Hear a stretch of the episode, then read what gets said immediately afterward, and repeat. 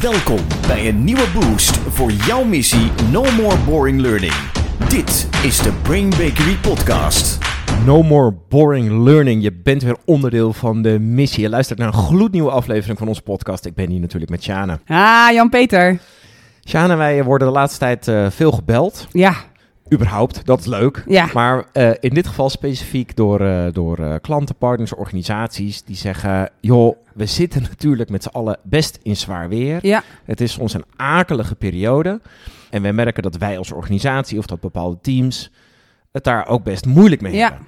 Kunnen jullie ons helpen om door die periode heen te komen? Ja.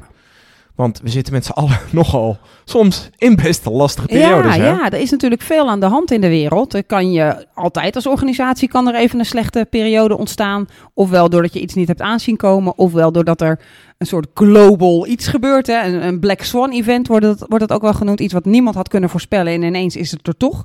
Of doordat je in een pandemie zit die op lijkt te houden, maar dan toch helemaal niet nee, ophoudt. echt weer helemaal niet. Of eh, ik denk dat dat het woord van 2021, maar misschien ook wel van 2022 wordt, eh, of de woordcombinatie moet ik zeggen, the great resignation. Hè? Iedereen neemt maar ontslag en begint lekker voor zichzelf. Ja. Dus er is geen personeel te vinden. Je vindt nog eerder een, een klomp goud op de dam dan dat je bepaalde personeelsleden kunt vinden. Dus eh, eh, er, zijn, er zijn zware tijden. Die zijn er denk ik altijd. Dus ik denk Ja. dat deze podcast altijd kan. Maar dat die juist nu wel extra relevant is. Van hoe ga je met je team daardoorheen? Hoe ga je als L&D'er je organisatie helpen? Of als trainer als je een team gaat ondersteunen? Hoe, hoe hou je de moed erin? ja. En van je hela hola. Die helpt Goed, in ieder geval nee, niet. Oké, Nee. nee, dus eh, wat wel even belangrijk, even een, een, een belangrijk kader. We hebben het hier over situaties die jou als organisatie overkomen. Ja. Dus niet, je hebt gemismanaged en daardoor ontstaan er problemen in het team. Ja, Eh, daar kunnen we het ook heel erg over hebben, maar daar gaat deze podcast niet over. Dit gaat eh, bijvoorbeeld over, er is een pandemie ja, en daardoor kunnen er ineens een heleboel dingen niet of moeten mensen andere dingen doen dan dat ze Ja. eigenlijk deden. de grondstofprijzen zijn onwijs gestegen. Je mag op anderhalve meter moet je werken, dus er kunnen maar twee mensen tegelijkertijd in één ruimte. Er is een, oud, een nieuw systeem wat eh, ge- eh, wordt opgevroten door hackers, dus je moet terug naar je oude systeem. Maar dat werkt eigenlijk helemaal niet meer lekker. Er overkomt je iets en je weet dat het niet morgen klaar is. Ja, Dat ja. soort situaties. Je weet dus dat door omstandigheden die buiten jou liggen, er een periode aankomt die gewoon heel vervelend is. Ja. Wat doe je dan? Ja.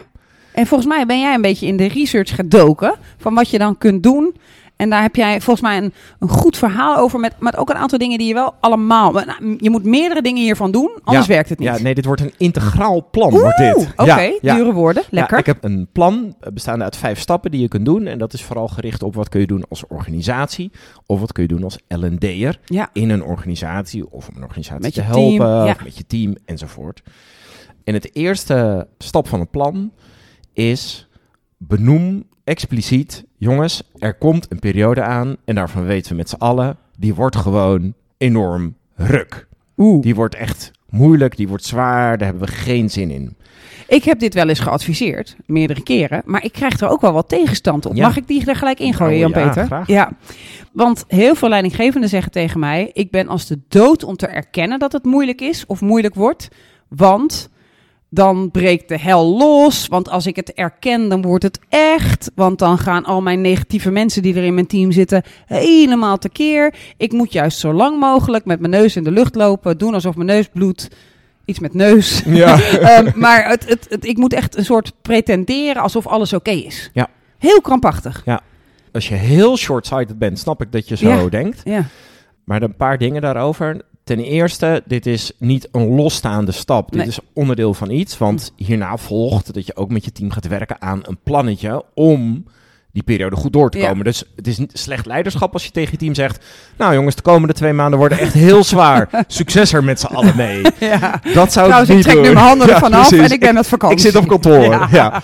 Eh, dus dat zou ik niet doen. Nee. Ten tweede denk ik dat eh, als je als leidinggevende zo reageert, dat dat duidt op hoe kijk je naar je rol als Mm, leidinggevende. ja, ja.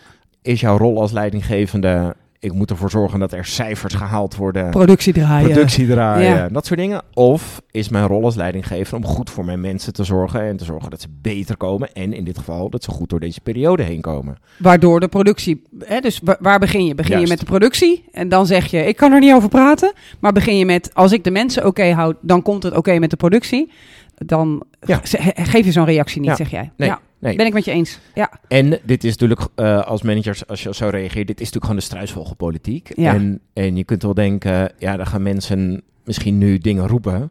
Maar ik denk dat je liever hebt dat ze die dingen tegen jou roepen. Dus dat je er invloed op kan uitwerken, af, eh, uitoefenen. uitoefenen, Ja. dank je.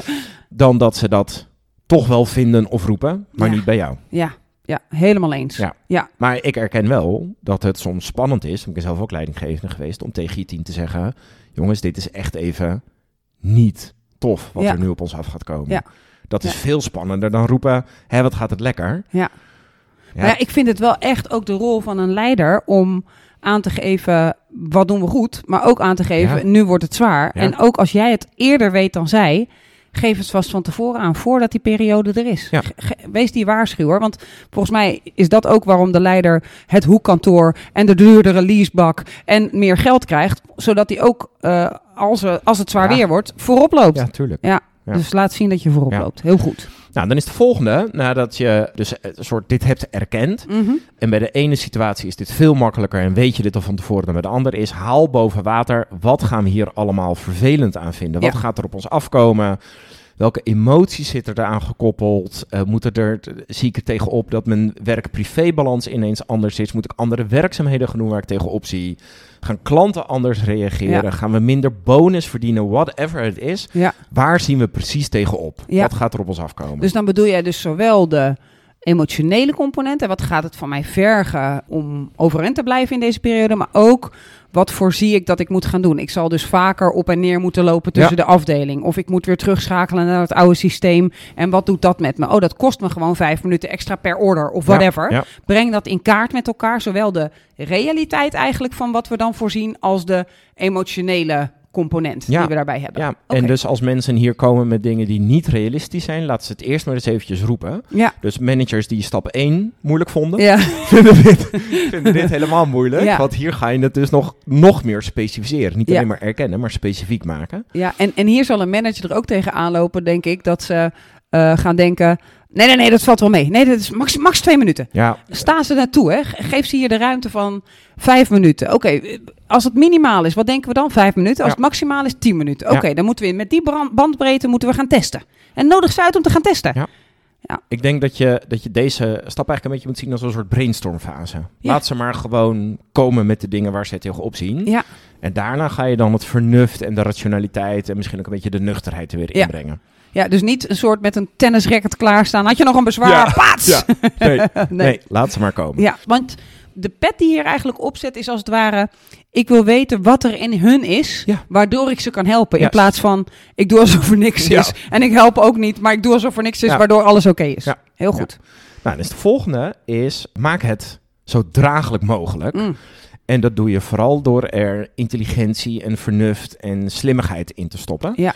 En hier ga je met je team nadenken over, oké jongens, we zien dat al deze dingen op ons afgekomen. Dit is waar we allemaal tegenop zien. Ja, Sommige dingen zijn echt onvermijdelijk, maar andere dingen kunnen we misschien onze invloed aanwenden om het minder ondraaglijk te Ja. maken.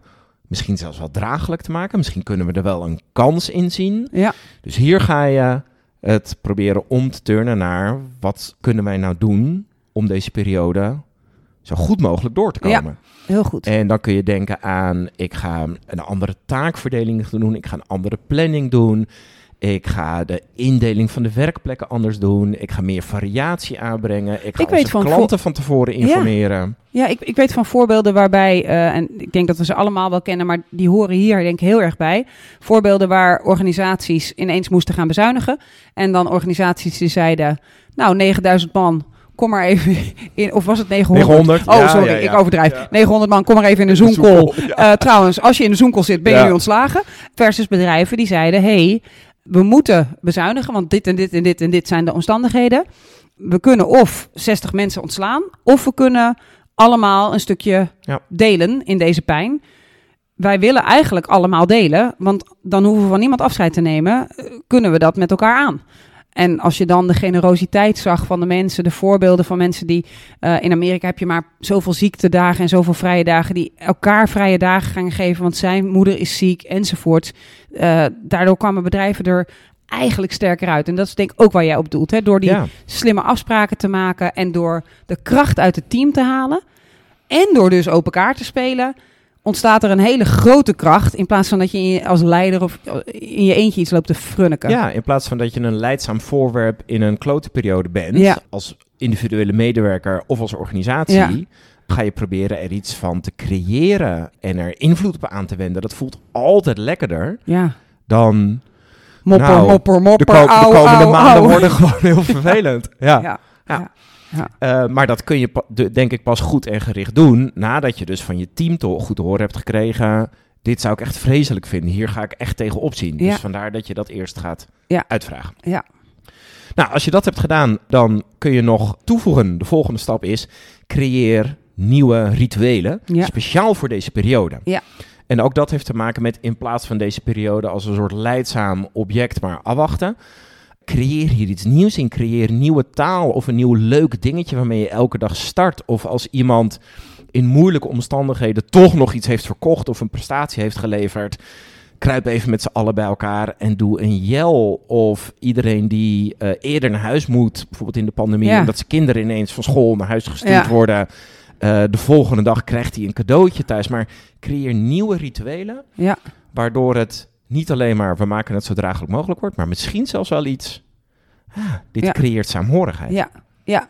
Ja, ik weet van een team dat, voor, dat ineens iemand voor de deur moest zetten. Want niemand mocht naar binnen, want er mochten maar vijf mensen binnen. En die hebben daar een soort feestje van gemaakt. Wauw, u bent de zesde. Ja. Oh, ik mag u niet eens naar binnen laten. U bent gewoon wel op straat en u komt naar ons toe. Ik ben helemaal vereerd. En die mochten dan ook een, een soort kortingsbonnetje of een dingetje geven. Maar die maakten er een feestje van dat iemand niet naar binnen kon. Ja. Versus volgens de RIVM-maatregelen mag u niet naar binnen. Ja. Juist, dus ook hier weer creëren in plaats van als slachtoffer het maar Het ondergaan. ondergaan en dan Ja. overleven. Ja. Nou, dan is de laatste stap is dat je eigenlijk aan je team gaat vragen... joh, stel je nou eens voor dat deze periode... waarvan bijvoorbeeld verwachten het duurt twee maanden of, of zoiets... die is weer voorbij. Ja. En je kijkt terug op die periode. Wat wil jij dan gedaan hebben? Hoe wil jij geweest zijn? Welke bijdrage aan je team of aan je organisatie wil je Geleverd. geleverd Ja, hebben? Hoe wil je thuis geweest zijn? Ja. Eh, dus wat je eigenlijk doet is eh, via storytelling eh, laten nadenken over als het weer voorbij is, hoe wil ik dan geweest zijn? In plaats van de klagende, afwachtende Ja. medewerker. Ga je bijvoorbeeld tegen, gaan ze bijvoorbeeld zelf creëren?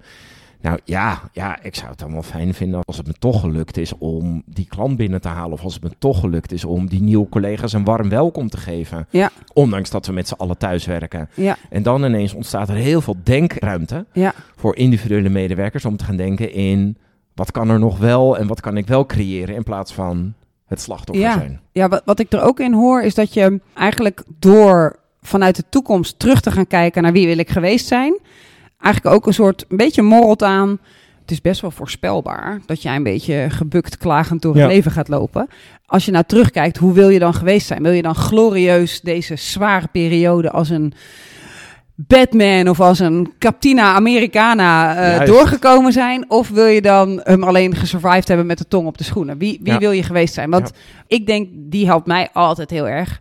Als, als leidinggevende weet je, jouw mensen gaan op het werk door van alles heen.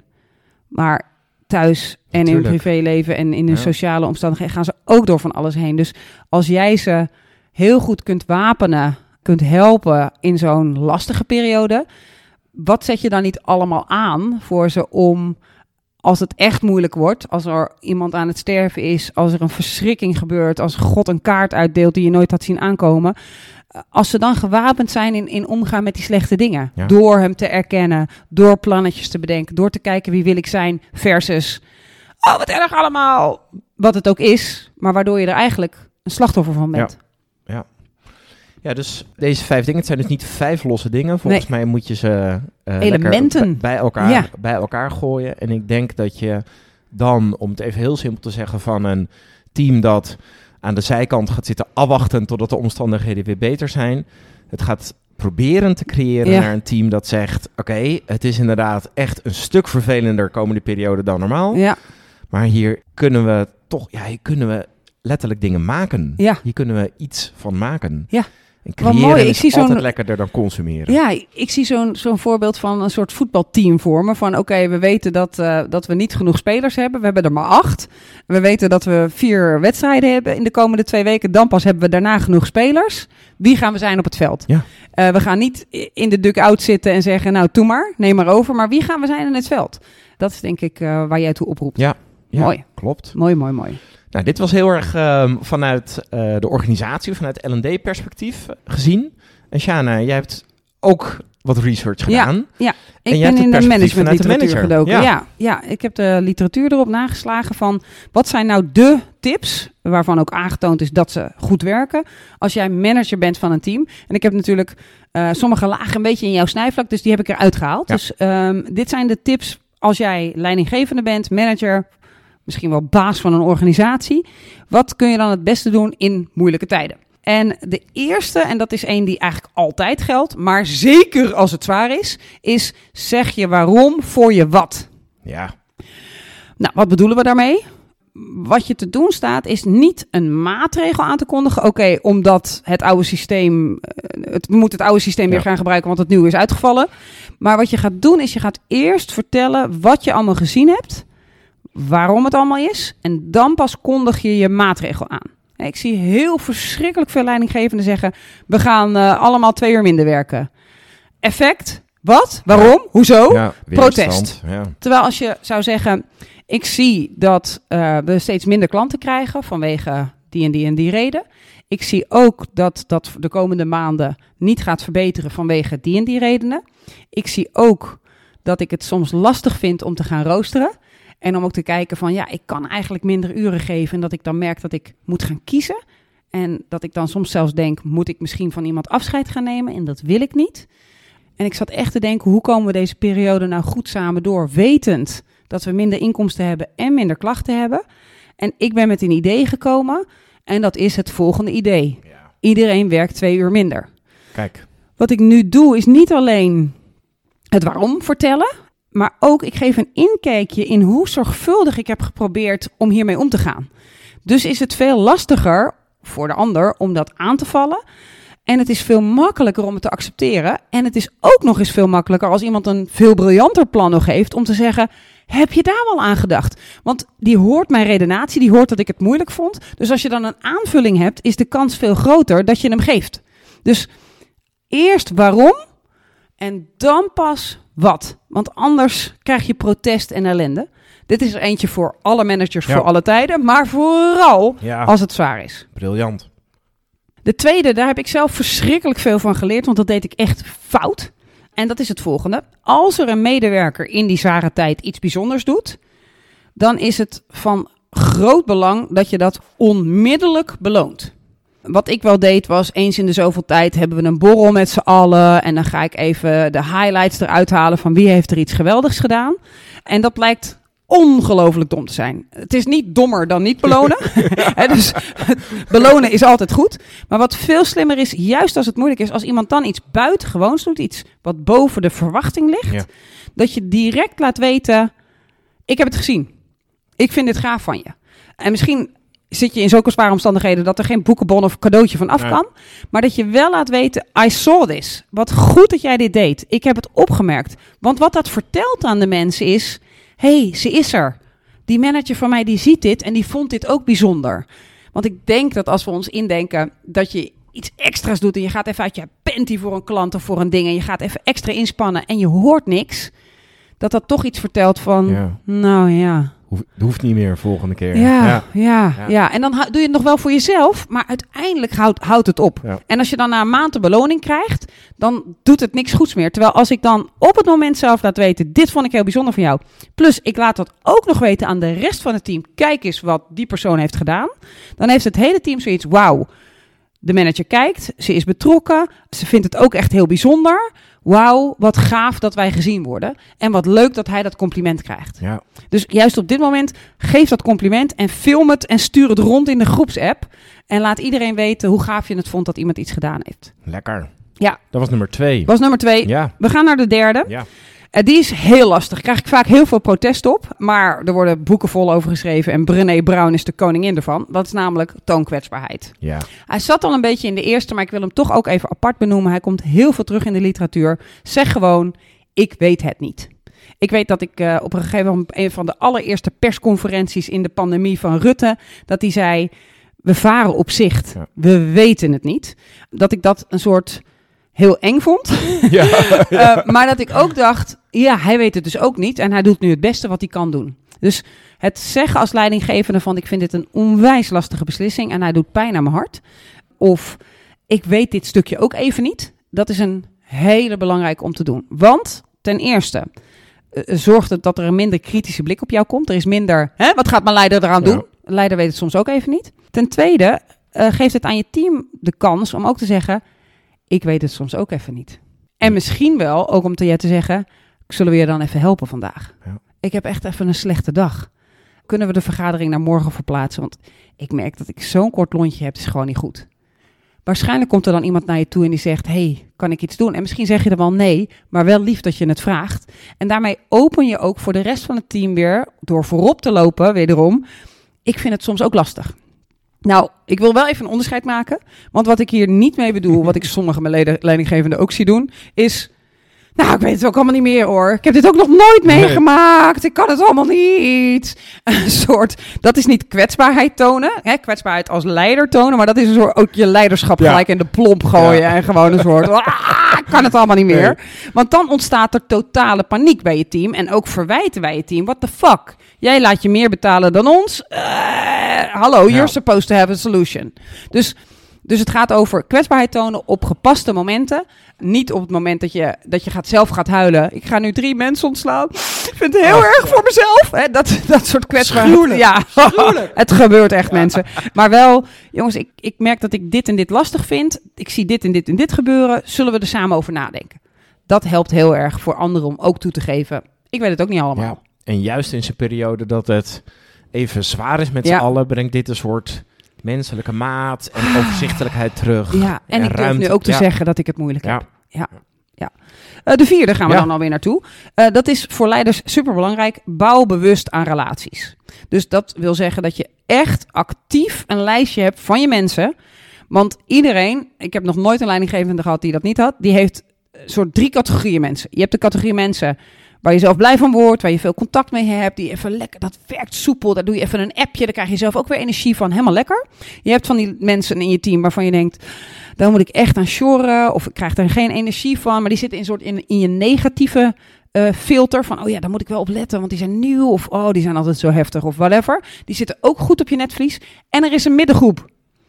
De middengroep verlies je vaak. En juist in die zware periode is het heel belangrijk om juist die middengroep naar je toe te halen. Ik weet van een team dat het ongelooflijk zwaar had. En wat die leidinggevende op een gegeven moment deed, is die ging allerlei business calls in de auto doen. Die ging tegen zijn vrouw zeggen, dat konden zij op bepaalde dagen. Wil jij mij rijden? Zodat hij zich kon concentreren op de calls. Die reed naar zijn mensen toe. En in plaats van dat hij een half uur met ze ging zoomen, gingen ze buiten samen wandelen. Om echt even bij elkaar te zijn Ja. en echt even te vragen, hoe is het nou met jou? Juist bij de mensen die een beetje in je periferie Ja. zitten, waarvan Ja. je denkt, nou, daar komt geen bloed uit en ook geen lach, dus laat maar. Bouw er bewust aan. Ga echt actief de strategie aan. Hoe gaat het met jou? Luister naar de podcast over deep talk in plaats van small talk. En ga echt even in contact. En ook hier weer, in een periode dat het moeilijk is, gaat jouw energie denk ik heel erg naar... Het is moeilijk, hoe red ik mijn team? Ja, Dan gaan die mensen die ook in een goede periode al aan je zicht eh, ontsnappen, ontsnappen hier nog waarschijnlijk nog weer meer aan je zicht. ja. en die zie je dan niet en die zijn ineens overspannen Ja. of eh, Ja. verdwenen of enzovoort. Ja. Dus geef juist hen die extra aandacht. Maak daar tijd voor. En zet het dus in je agenda. Ja. Werken aan relaties. Nummer vijf? Nummer vijf, de laatste. Die is misschien het raarst. Ik denk dat mensen er hetzelfde op kunnen reageren als op jouw eerste. Mhm. Eh, dat is namelijk bied cortisolverlagende momenten. Wat namelijk aan de hand is, lieve mensen, is cortisol is het stresshormoon. Dat weten we denk ik wel allemaal. Als je veel cortisol in je hebt, dan ben je heel erg... Ik sla je in elkaar, ik wil niet meer, kan niet meer. Je zit een soort in een permanente vecht-vluchtreactie. En wat we weten is dat roddelen en klagen, als je het goed doet, cortisol enorm verlagen. Oh, Dus nu willen we ik heb niet laatst nog gehoord dat... Oh, sorry. Ja. Ehm, en wat dat betekent is dat als je gaat klagen om, het, om jezelf op te luchten, dan weten we dat je cortisol enorm verlaagt, dat je daarna opgelucht bent, beter in je vel zit, meer energie hebt, minder hoofdpijn hebt, je schouders gaan ontspannen, je voelt je gewoon beter. Maar niet klagen met, zullen we beginnen, dan zijn we volgend jaar nog niet klaar, maar klagen met, oké, vijf minuten lang wil ik dat je volledig losgaat over hoe kloten dat moment was. En dat je dan degene die het cortisollagende, verlagende moment aanbiedt, ook echt zegt: Kom maar, kom maar, kom Ja. maar. Ah nee, je overdrijft nog niet. Ik vind, ik, het was veel erger dan dit. Echt aanmoedigen en echt serieus nemen en echt even voelen hoe kloten was het dat die klant dat deed, of dat er dit gebeurde, of dat het systeem juist op dat moment ermee ophield. En dat even vijf minuten mogen doen. Vijf kotsminuten wordt het wel in sommige organisaties genoemd. De broekafzakker van de week had ik altijd. Maar het aanbieden van momenten om even, jongens, voor we naar huis gaan. We gaan niet onze familie opzadelen met hoe afschuwelijk deze dag was. We gaan het er nu allemaal uitgooien. We gaan het hier achterlaten en we stampen erop. Jij eerst. Kom maar. Ja, dit was kloten, dit was kloten. En wat leuke is, als je dit echt bewust doet, dan is het altijd eindig. Want je denkt dat het niet eindigt. Je denkt van, ja, maar als ik nu de beerput opengooi, dan de doos van de Pandora. ja. Het gaat, Ja. Maar na vijf of zes minuten zie iedereen, die heeft er nog wat. Kom op nou, kom op nou. En dan, ja, nee, ja, nee dit was wel. wel Oké, goed. Nou, dan gaan we nu met liefde in ons hart naar huis. En morgen gaan we misschien weer zo'n dag hebben. Let's go. Maar kom echt even opgeladen terug en, en huk je children en je vrouw en je man en kom weer lekker terug. Dus nummer vijf is, bied dat soort momenten dat mensen even los mogen. Niet omdat het waar is, maar om even op te luchten. Even luchten. Lekker. Ja. Ja. Ja, en dan ook niet zeggen, nou, dat valt toch wel Nee, nee. Nee, nee. Oh. maak het erger. Moedig aan. Zullen wij daar een keer zo'n podcast over... eh, Ik heb het bijvoorbeeld als mijn team niet wint en iemand gaat dan Oh. relativerende, nou ja. ja. volgende week is er weer een kant. Nou, dat Mensen, ze loopt nu al rood Ja, aan. Ze loopt nee. nu al rood. Nee, niet doen. Nee, dan helpt het meer als iemand zegt, ja, wat erg. Ja. En even, even lekker erin gaan. Dus cortisolverlagende mensen, eh, momenten. Dus zeg je waarom voor je wat? Waren mijn tips voor leiders. Beloon die buitengewone prestatie direct. Al is het zonder geld, geef er aandacht aan en laat iedereen weten dat je het gezien hebt. Toon wat kwetsbaarheid, zonder onderuit te zakken als een lor. Eh, bouw bewust aan relaties, juist met die mensen die een beetje uit je oog verliest. En bied cortisolverlagende momenten. Kots het eruit. En zo, met deze twee keer vijf dingen, vanuit de organisatie, vanuit LND en vanuit leiderschap eh, gezien, hopen wij wat mogelijk lucht en licht te brengen Ja. in eh, periodes die lastiger zijn tot gewoon echt zwaar, zwaar eh, deprimerend en kloten. En dat je die gewoon glorieus doorkomt met elkaar. Ja, En dat je trots bent dat je het zo goed hebt doorstaan. Mocht dat nou gebeuren, je vindt altijd een linkje van de speakpipe bij onze uh, omschrijving van de podcast. Laat het vooral weten als dat gelukt is. Laat het ook vooral weten als het niet gelukt is. Ja, want je dan- mag ook de speakpipe een keer gebruiken om helemaal los te gaan. Oh ja. Ja, Speakpipe is een linkje. Ik weet niet of we dat goed hebben uitgelegd. Speakpipe Ja. is een linkje. Dat staat bij ieder van onze podcast. En daar kun je gewoon even iets inspreken voor ons. Een vraag of iets anders. Er wordt best wel veel gebruik van gemaakt. Eh, daar reageren we dan ook altijd zo gauw mogelijk op. Eh, maar eh, laat vooral iets achter. Ik ga even mijn cortisol verlagen. Ja, Ja, Ja, lekker. Eh Sjaan, bedankt. dankjewel Jan-Peter. En eh, dit was deze aflevering van No More Boring Learning. Vond je het een leuke podcast? Laat vooral een aantal sterren achter op het platform waarop je dit eh, luistert. Bijvoorbeeld vijf. Ja, Ja. bijvoorbeeld. Het is Ja. gewoon een Gewoon een tip. neutrale, objectieve suggestie. Lieve mensen, bedankt voor het luisteren en heel graag tot de volgende keer. No more boring learning. Dit was de Brain Bakery podcast. Wil je meer weten? Kijk dan op brainbakery.com of volg ons op onze socials.